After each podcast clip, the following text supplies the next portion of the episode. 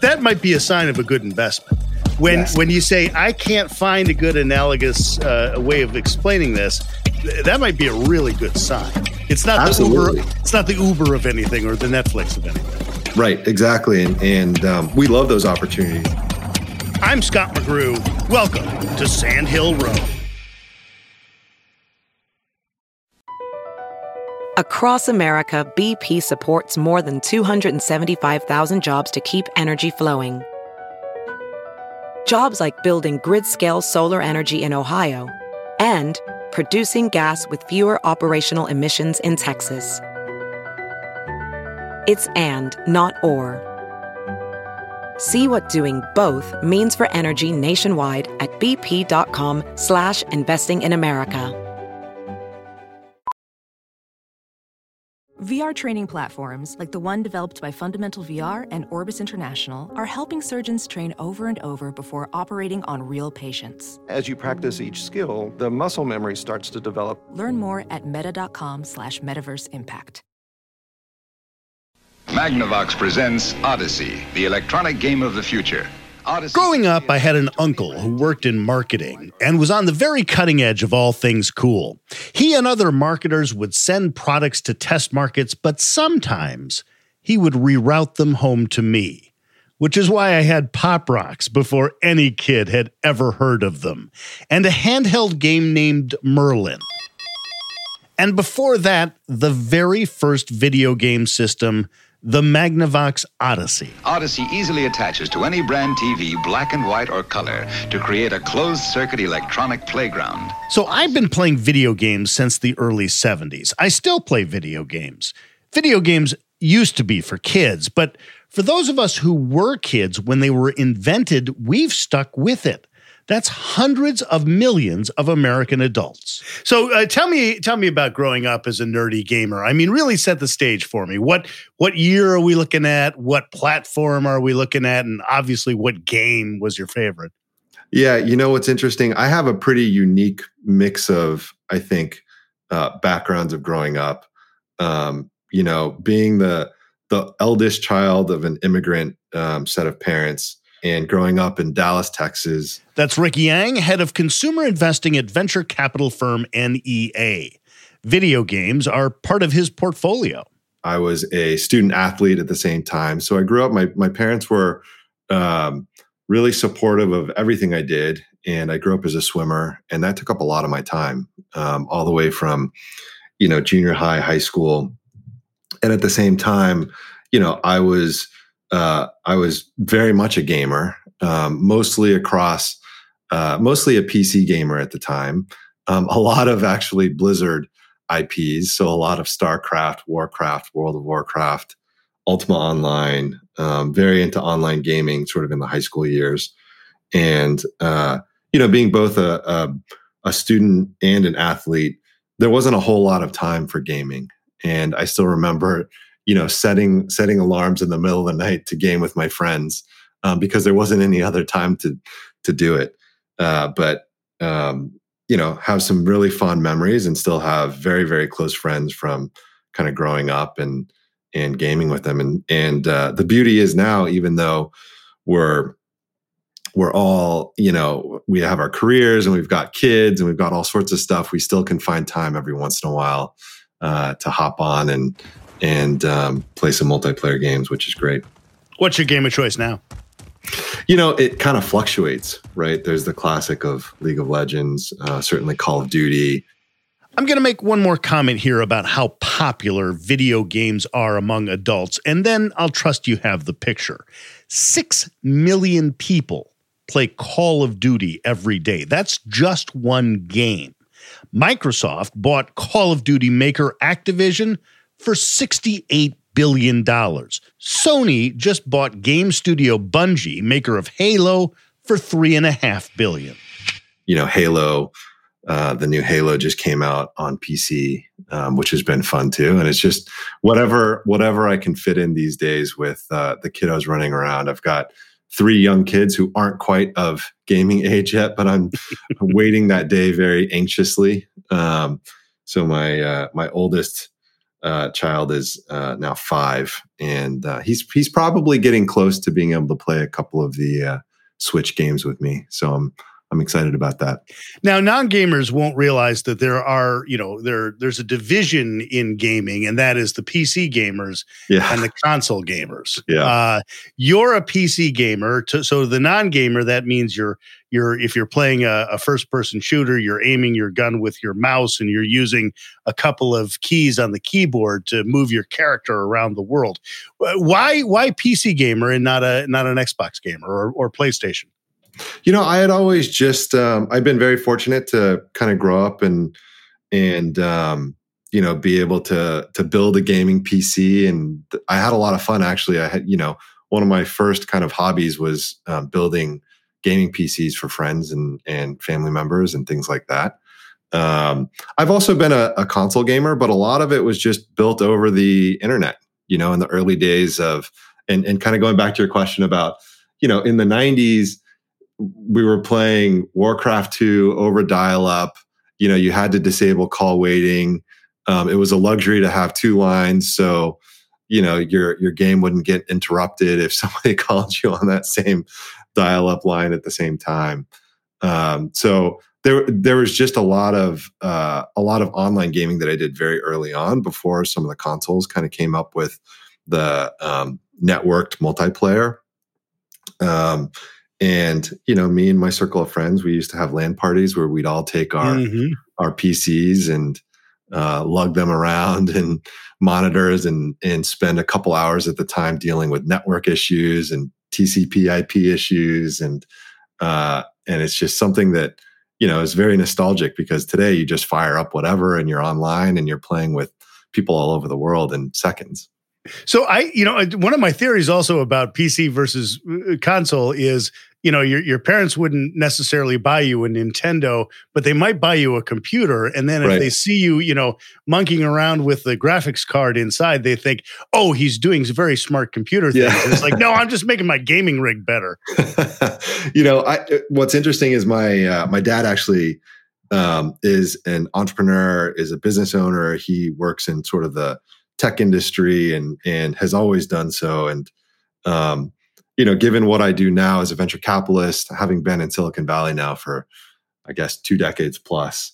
Um, it's funny looking back, but I, I still remember growing up. I just thought of my dad as like a small business owner, which is, you know, what what people used to think of entrepreneurs as, right? Yes, Um, that's true. and- yeah, and anywhere outside of Silicon Valley back in the 80s and 90s, you know, these are small business owners and um and now uh you know, talking about cultural relevance, I think even our industry and sort of the the idea of being an entrepreneur has been has become very mainstream and has become sort of very culturally relevant in a way that it didn't used to be. Um, but you know, I was fortunate that my father was in the industry, and I still remember, you know, early, early on, even before sort of the PC gaming um, period of my upbringing, it was just playing around on kind of the early PCs, playing around in DOS, and um, I st- actually like one of my very first gaming memories was playing Wheel of Fortune on DOS. Uh, and and that was sort of like with the with the but- sort of the eight bit music. exactly, and that was the cutting edge at the time.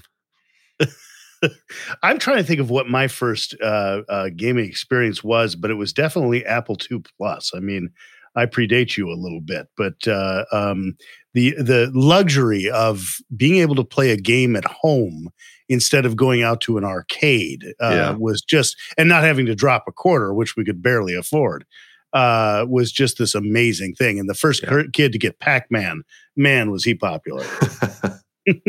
So now you you talked about how you were trying to balance athletics in high school and and gaming, and and one of your investments is Play Versus, Yeah. uh, in which this is a league uh, uh, uh, for high school esports, and and one of the players is a guy named uh, Nick Montrief, goes to Lambert High School or went to Lambert High School, joins the school's Rocket League team gets a scholarship to the University of Akron to play Rocket League. He's playing video games on a college scholarship. Going to college for esports and getting a scholarship for that, it feels amazing. This is a promo video for Play Versus. I'm Nick Montrief, and I'm going to the University of Akron to play Rocket League esports. And this is his principal. I've been hearing about gaming for some time, and for me, it's a no brainer. Just thinking about how that would be so relevant for many of our kids. I love it. I mean, it's such a it's such a special and interesting company in so many ways, but um, you know, being able to combine sort of personal passions and sort of you know what we talked about just in terms of my upbringing and seeing that translate into sort of what I get to do on a day-to-day basis professionally and work with amazing people that are doing really interesting things. You know, Play Versus, the way I think about Play Versus is they've really started out with the first fully sanctioned esports platform right? And so yeah that, and i'm trying to let's get an analogy to the listener. Is it are they sort of the big 10 of esports or the ncaa of esports or what what's our analogy there? Yeah not not really. I mean it, it's there is no analogy which is so interesting right? It, it's sort of a combination of um, you think about like football or you know, volleyball or even some of the other high school, you know, sanctioned activities like debate, sure. right? It's sort of combining that with different IPs within that. You can think of Rocket League, League of Legends, some of the some of the IP and, and developers and publishers that they partnered with, with a conference like a like a Big Ten, combined with like you think about what it means to um, actually play and execute on that sport, right? And so there's the whole matchmaking infrastructure, there's all the scoring, there's all the identity and and sort of logging in and having that, you know, having that student athlete um, have an identity within that world, and you kind of compress it all into one, right? And mm-hmm. nobody's ever really seen anything like this before, and I think in some ways you can draw analogies to traditional sports and activities. In some ways you just can't, right? And so, um, what's interesting is a lot of schools have have resources around this. They already have a computer lab. You know, most schools are already uh, the vast majority of schools are already connected to the internet. Um, and then you think about the player base, right? And um, I could be outdated on these statistics, but there's something like 40% of all high school students here in the US participate in some sort of sanctioned activity, whether it be sports or whether it be, you know, like I said, speech and debate or things like that.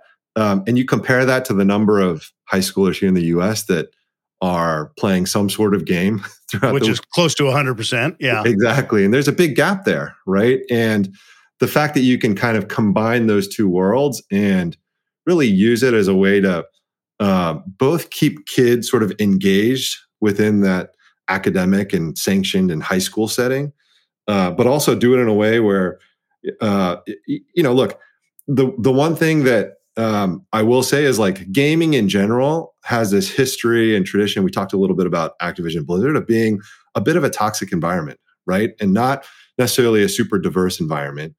And Play Versus is really focused on this idea of like we actually want to bring diversity in here.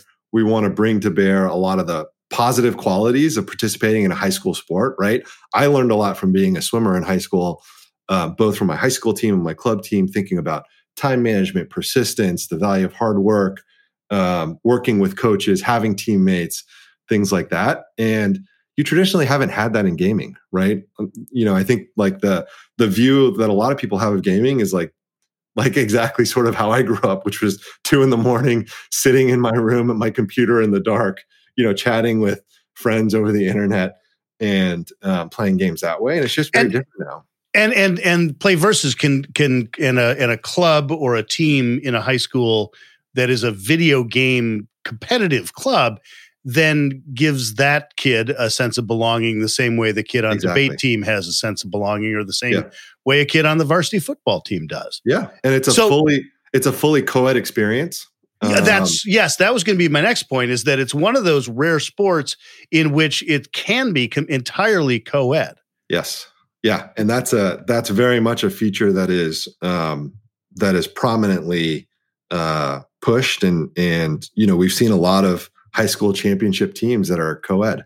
which is so great. uh, so a principal you know thinks i want to create a an esports team and so she would she would work with play versus to make that happen Right. now I, I can't think of another instance and but i'm you know i may be naive about it in which a for-profit company is involved in a public schools athletic program in that way You've got a you've got a handful of for-profit um, companies in the ecosystem, whether it comes around content. There's a lot, actually, a lot of content companies, right? So you're starting to see a lot of companies that pop up around, you know, um, broadcasting high school sports, for example, or analyzing uh, student athletes for purposes of recruiting, for example. Um, you have all sorts of companies, uh, for for-profit companies that are focused on equipment maintenance, Sure. things like that. Um, it, it- again, it's it's sort of a an interesting new paradigm, right? Because, like I said, you can't really draw analogies to it. Um, but a lot of what Play Versus is bringing is they're bringing that structure, they're bringing a lot of the technology architecture there that helps scale something like this, build out the matchmaking infrastructure, build out sort of the scoring systems, the scheduling, Mhm. um, onboard a lot of the users and the teams. And at the same time, you know, Play Versus has partnered very closely with the the uh, publishers and developers of of these games, right? To have a an actual official license to allow a lot of these players to to play these and participate in these tournaments. I would imagine as a venture capitalist that you know we've we've been struggling to to find analogies in the case of play versus that that might be a sign of a good investment. When Yes. when you say I can't find a good analogous uh, way of explaining this, th- that might be a really good sign. It's not the Uber. Absolutely. It's not the Uber of anything or the Netflix of anything. Right, exactly, and and um, we love those opportunities, and and certainly what we do uh, is is a game from a from a pure investing standpoint is a game of risk reward, right? And especially in the venture capital asset class, you know, we're willing to take on a lot of risk if that means there's a ton of opportunity out there, right? And when there is something that you know, we do a lot of pattern matching as venture capital investors to kind of say like, okay you know what's worked in the past will this work in the future um, but there's also just these these outliers that that are hard to quantify and hard to really draw analogies to um, i will say look you know in, in the esports world i actually think there's probably been a little bit too much too too much pattern matching and trying to match it to traditional sports and I think it's been a good thing for the industry overall because it gave it legitimacy. It's still, you know, esports broadly, not just thinking about play versus, is still in sort of its infancy. And and um, even though it's pretty nascent, has grown very, very rapidly. And I think part of it is because there's been a lot of analogies to traditional sports. I think sort of the the next step for the esports industry as a whole is to really start defining itself as different than traditional sports and that's where i think you're going to see some native experiences that you know people really haven't thought about or talked about that could really take it to the next level Welding instructor Alex DeClaire knows VR training platforms like Forge FX help students master their skills. There's a big learning curve with welding. Virtual reality simulates that exact muscle memory that they need. Learn more at meta.com slash metaverse impact. As you write your life story, you're far from finished. Are you looking to close the book on your job? Maybe turn a page in your career? Be continued at the Georgetown University School of Continuing Studies. Our professional master's degrees and certificates are designed to meet you where you are and take you where you want to go. At Georgetown SCS, the learning never stops, and neither do you. Write your next chapter. Be continued at scs.georgetown.edu slash podcast.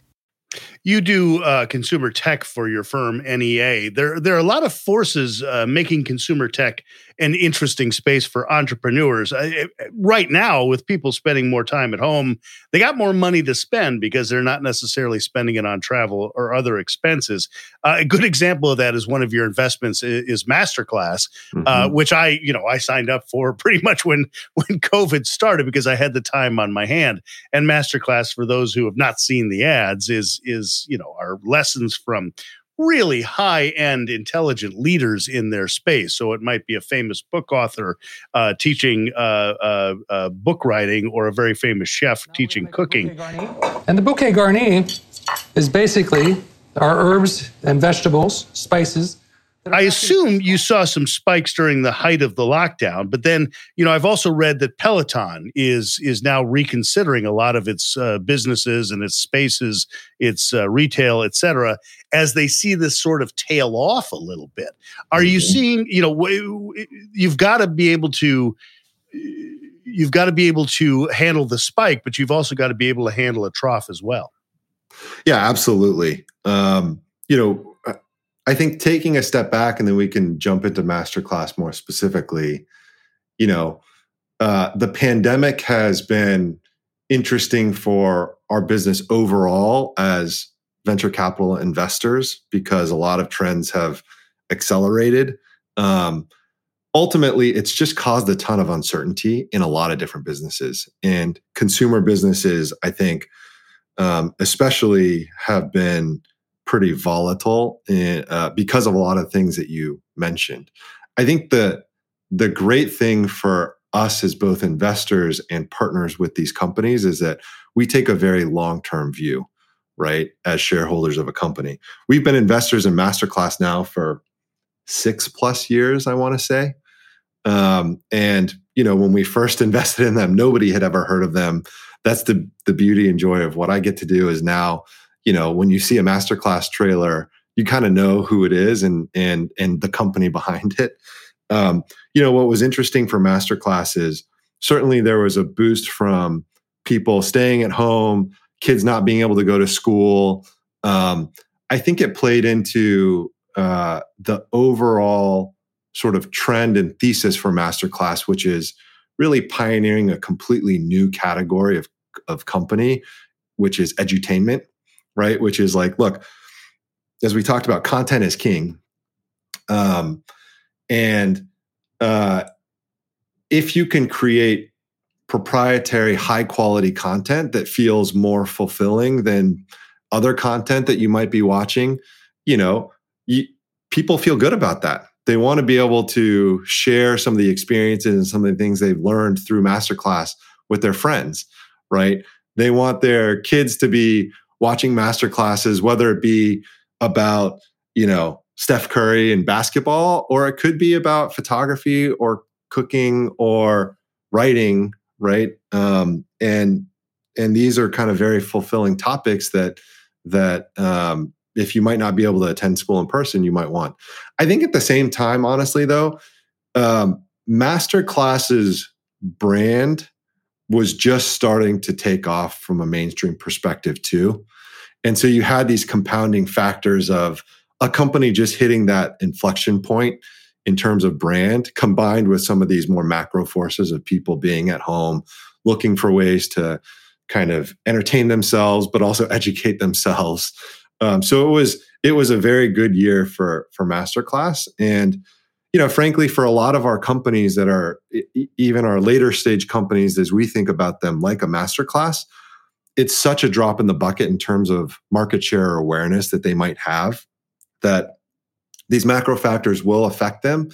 But, um, you know, they're going to continue seeing growth if they've hit product market fit for a big enough audience uh, because there's just so much opportunity out there.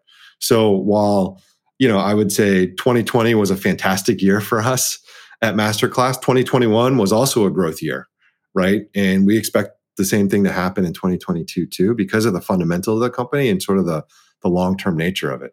It is interesting in entertainment, and I was talking to Nicole Quinn from um, a different firm about this, from Lightspeed Ventures, uh, that we used to think of entertainment as being, you know, TV, radio, movies, and then we could maybe subdivide that in the TV to NBC, CBS, HBO, that sort of thing. But now the entertainment is masterclass or Tinder or right. TikTok or Netflix, the things that we or Robinhood or Robin Hood. Isn't that interesting? Right. Because it's entertaining. That's one of the appeals of Robinhood uh, uh, to to be entertained and sort of gamified by by watching uh, what is fundamentally a line graph of your mm-hmm. investment.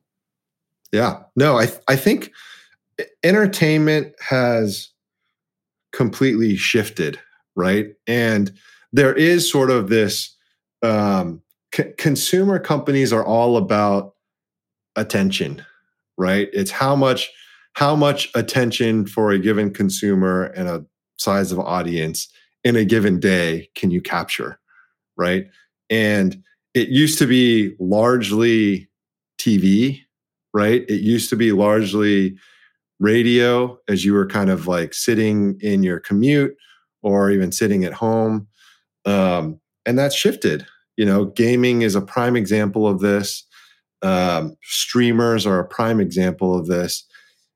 And I think that a lot of companies are thinking about uh, what are those what are those market opportunities that as you look down into the future could be very much mass market, but today are very targeted towards a very passionate niche, right?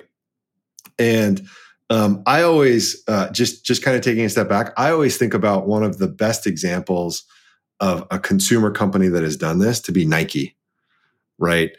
And um, having having a shoe that was built for competitive and elite runners to what they are today in terms of just being a cultural icon, um, mass market fashion brand. I think that to be able to look at that company, be inspired by it for a lot of our companies, like a masterclass or like a Robinhood or like many others, to, to go after a really passionate niche, um, but in a big market opportunity. Uh, the ones that break out can really kind of make a dent in in the overall kind of consumer world. Another one of your uh, portfolio companies that's blending things is uh, Spire Animation Studios, mm-hmm. where you've got the combination of the video games that we've talked about and then the movies. And it's my understanding that more and more movie companies, at least in their workflow, are using video game engines, the the things that create the graphics of the mountains and the and the the action and those sorts of things as movie making tools and creating something sometimes traditional movies but something sometimes something more yeah and and the other thing i'd say about entertainment is it's no longer siloed right it's not about like you have this singular tv show that you watch and that's the only place where you consume that content or ip or whatever it may be the same thing is happening with movies right it's not just about movies it's movies that have video games attached to those to that ip and those characters that were originated from a comic book, for example. Right. right? And so, you know, um, Spire is really taking on this idea that if you start from the premise that, you know, we're not a studio that is just making an animated feature film, but we are all about taking uh, this creative and uh, really building a complete universe around it. Part of that is going to be a feature feature length animated film. Part of that might be a video game. Part of that might be a TV show. Part of that might be um, some sort of audio content only, right, for those characters. But if you start from that premise and then you combine it with a lot of the uh, the technological advances that have happened around game engines and content creation engines that really help you in real time, you know, proliferate this universe and and and um, thinking about it at an IP level or an idea idea level or a or a character level, um, and then combining that with the idea of you know what people think of as the metaverse, and really what the metaverse to me is is just the the blending of sort of what we do IRL or in real life um, with all of the different digital interactions that we have throughout the day right? And so that's a much more interesting explanation of the metaverse that I think I've heard because, you know, again, we go back to it's so hard to create an analogy to explain what true believers in the metaverse believe. Right. You know, the, your your brain immediately goes to, oh yeah, it's virtual reality, and you just renamed it. Right. Um, but I think that the true believers are saying, no, no, it's more than that. But I haven't got something analogous to to explain it with. Yeah, and I think that you know immediately like people go to sort of the ready player one type of mm-hmm. type of thought when it comes to metaverse, which is like this singular thing that people are immersed in and, and are just kind of like, you know, with their with their face in a headset. I, I do think that as we kind of evolve this idea, as we see more of what's happening, and frankly, like if you talk to a lot of these companies that are quote unquote metaverse companies, I think they're starting to realize this too, which is like today our lifestyles as as a consumer, our lifestyles are so blended and complementary between offline and online experiences that I think the idea of the metaverse really is like everyday life, right? And how do you make those experiences more seamless, more beneficial to the consumer, um, more valuable to the consumer? And I think companies that take that viewpoint are actually going to have some great adoption versus, you know, kind of taking the idea of like, as a, as a singular company, I'm going to build quote unquote the metaverse and everything has to be proprietary to what I build. Um, I think that's a much harder road to to go down to to try to build um, an experience for a consumer, just because consumers want best in class experiences for everything that they do, right? And the more you can interoperate with all of those other experiences, um, I think the better. Rick Yang, general partner at venture firm NEA. Next week on Sand Hill Road. Skiing wasn't quite high on there. You know, it was math, science, math, science. As the Winter Olympics get underway, we talk to ski nut Samir Kaul from Khosla Ventures about ski moguls and Silicon Valley moguls. Sandhill Road is produced by Sean Myers under the leadership of Sarah Bueno and Stephanie Adruni. For more interviews with Silicon Valley's most influential entrepreneurs, check me out on TV at Press Here. That's Sunday mornings on NBC Bay Area and everywhere in the world on iTunes and at PressHereTV.com.